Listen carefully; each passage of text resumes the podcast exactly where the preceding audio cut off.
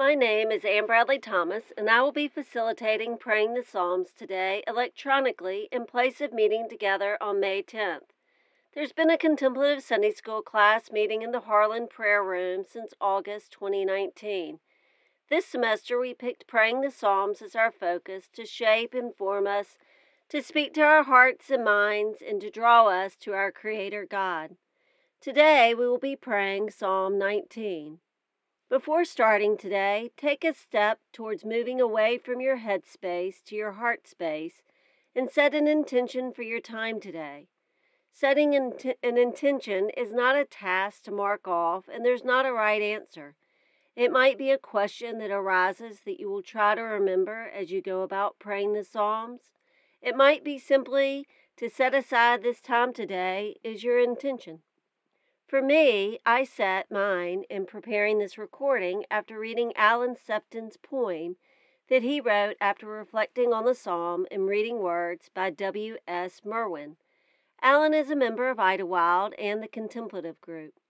His poem helped me set the intention to bring all of me to the Lord today. I will pause after reading the poem for you to reflect on your intention today. Give thanks for sitting on a riverbanks, for girls in dress, for the mess of living daily, for forgiving while there is time. Crime reminds us all to find the human condition, a rendition of our fallen state. At any rate, I still give thanks. My experience ranks as profound. I do not make much sound. There is a deeper meaning in everything. I look at the drink stains on my kitchen wood grain and bedroom carpet, still wet from yesterday's tears. My fears I acknowledge as human. This can be sobering and freeing. Anything depends on how you look at it, at all the nooks.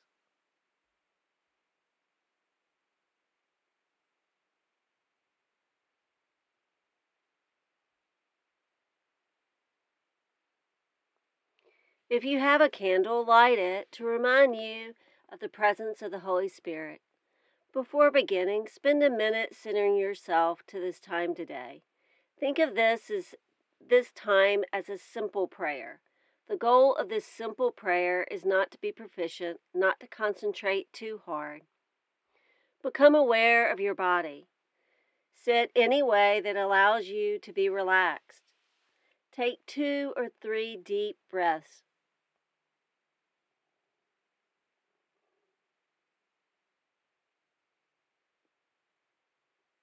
Focus your mind and your heart. Gather your energies in your heart.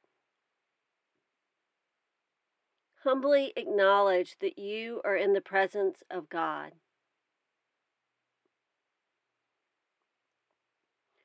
Try to be totally open and rest in God's presence.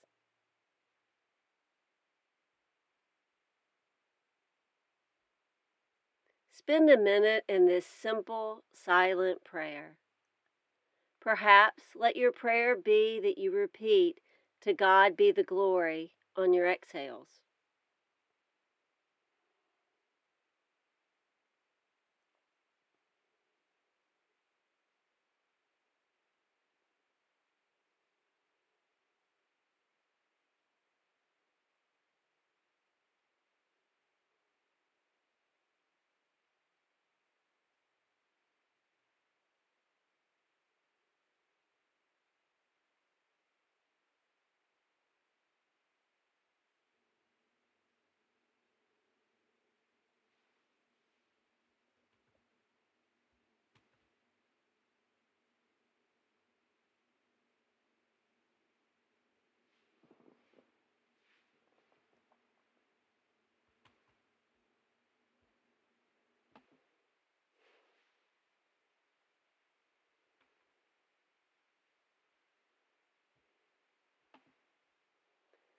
Laurel Dolan, an Idlewild member and part of the contemplative group, shared a prayer for us to use to open our time today.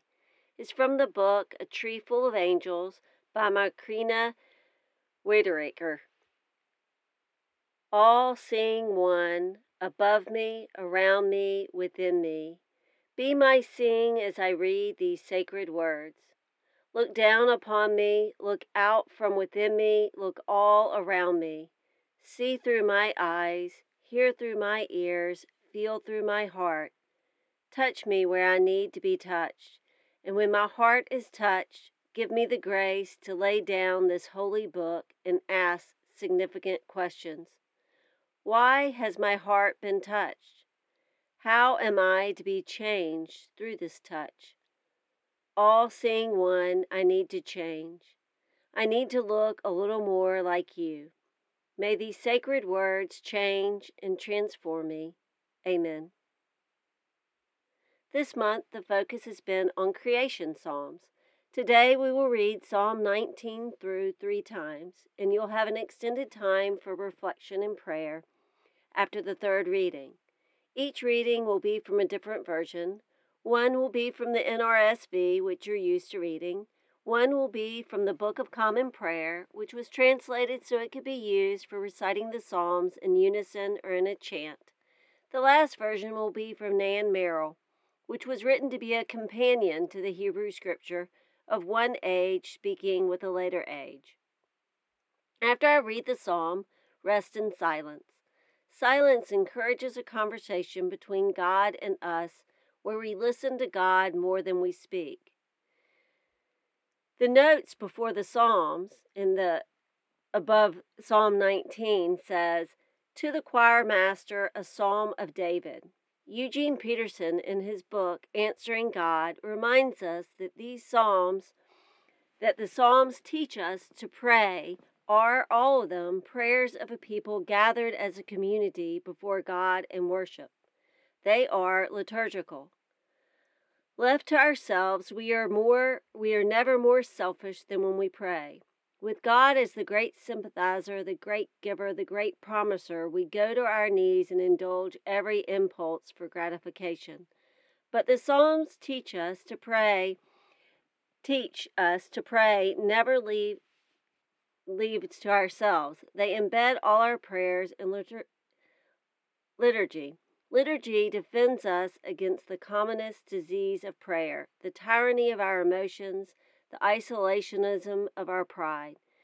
Liturgy pulls our prayers out of the tiresome business of looking after ourselves and into the exhilarating enterprise of seeing and participating in what God is doing.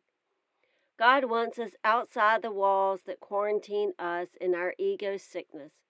He pulls us into the great dance of grace in which we find ourselves moving rhythmically and joyfully with partner after partner in community. Listen now to the psalm and rest in reflection for a minute. The heavens are telling the glory of God, and the firmament proclaim his handiwork. Day to day pours forth speech, and night to night declares knowledge. There is no speech, nor are there words, their voice is not heard. Yet their voice goes out through all the earth, and their words to the end of the world. In them he has set a tent for the sun, which comes forth like a bridegroom leaving his chamber, and like a strong man runs its course with joy. Its rising is from the end of the heavens, and its circuit to the end of them, and there is nothing hid from its heat. The law of the Lord is perfect, reviving the soul. The testimony of the Lord is sure, making wise the simple.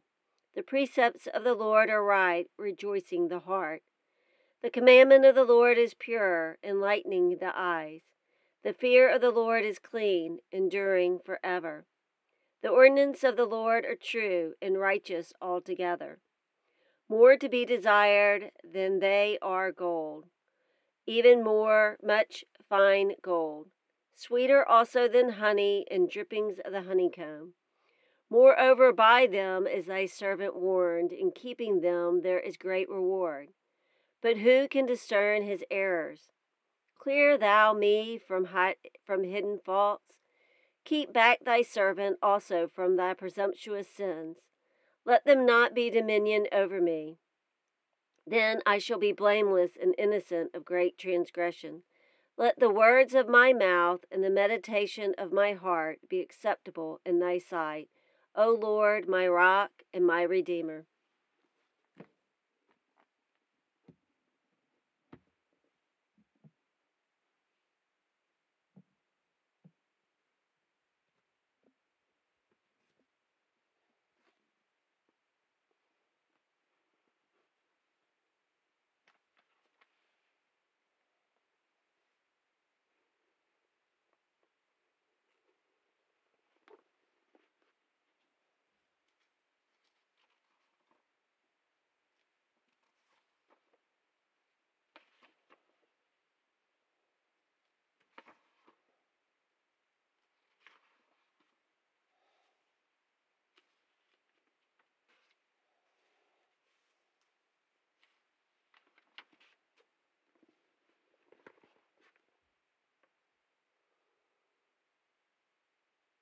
I will now read from the Book of Common Prayer, and will again rest in a short period of silence before the last reading. Practice listening before praying during this time. Listen for a word or phrase that stands out to you and spend time focusing on it during the silence. Peterson also, also wrote that while the Psalms certainly originated in solitude, they were used as prayers of people gathered as a community before God in worship and then all of them have been continued in solitude. The Psalms are another example of both and. Listen for a word or phrase that stands out to you and reflect on how does it speak to you in community and in solitude. Psalm 19 The heavens declare the glory of God, and the firmament shows his handiwork. One day tells its tale to another, and one night imparts knowledge to another. Although they have no words or language, and their voices are not heard, their sound has gone out into all lands, and their message to the ends of the world. In the deep has he set a pavilion for the sun. It comes forth like a bridegroom out of his chamber. It rejoices like a champion to run its course. It goes forth from the uttermost edge of the heavens and runs about to the end of it again.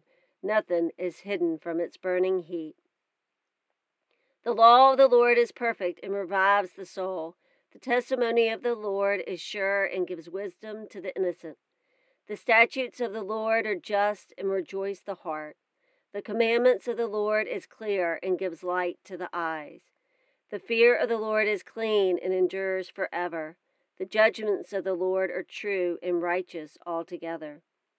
More to be desired than gold, more than much fine gold, sweeter far than honey, than honey in the comb.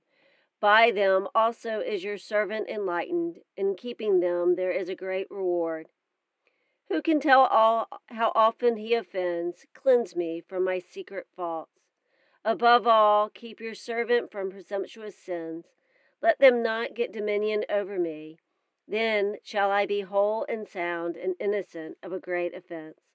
Let the words of my mouth and the meditation of my heart be acceptable in your sight, O Lord, my strength and my Redeemer.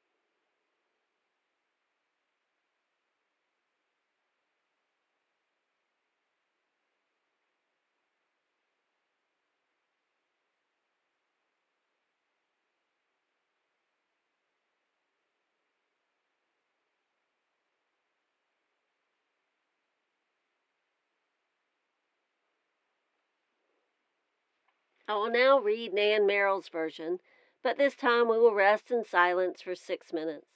I will ring a bell halfway through the time. I started the new year by adding the practice of reading a psalm a day in order.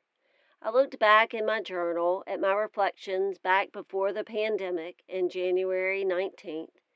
After reading the psalm and walking the labyrinth, I reflected on why do I have to get lost to find God? My brain wants a blueprint, a straight line, a quick fix to guide me. Yet my soul doesn't. It likes the slow road. As you reflect on the psalm, focus on the phrase that speaks to you. Focus on your breathing. Focus on listening for the path your soul is longing you to take. Also, keep in mind that in the psalm, Creator, love, heart, beloved are capitalized.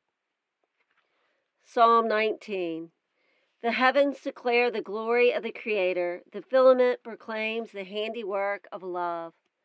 Day to day speech pours forth, and night to night knowledge is revealed. There is no speech, nor are there words, their voice is not heard. Yet does their music resound through all the earth, and their words echo to the ends of the world.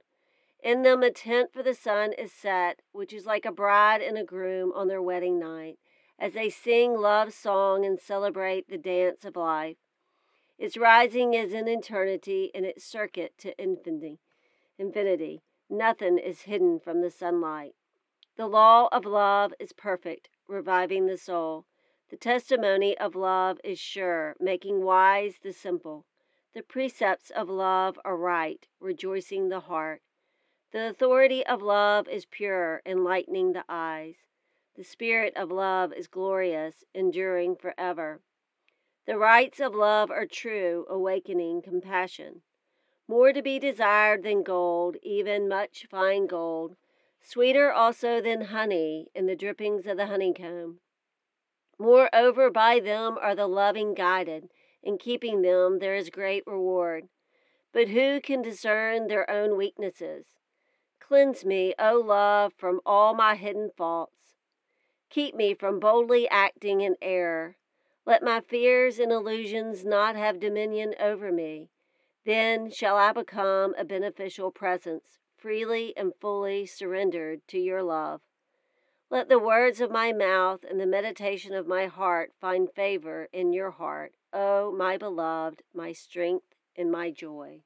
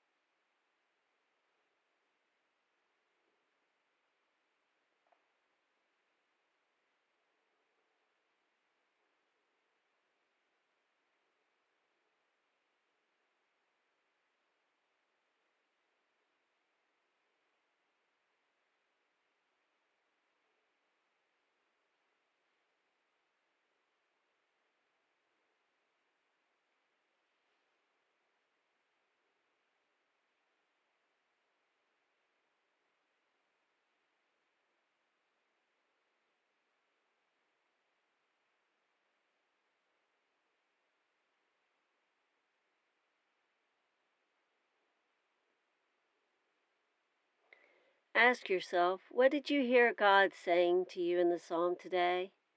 Where did you find God in the silence? What path is your soul calling to you? How did you hear how did you answer God?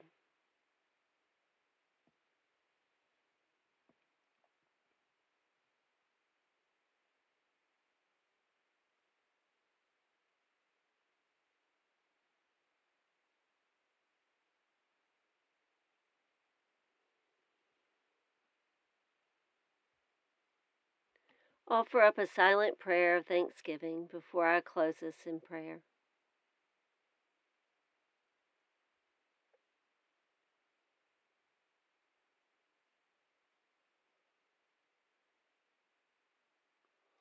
Laura also picked out a prayer for our closing today. It was written by Thomas A. Kempis, who, lit, who was born in 1380.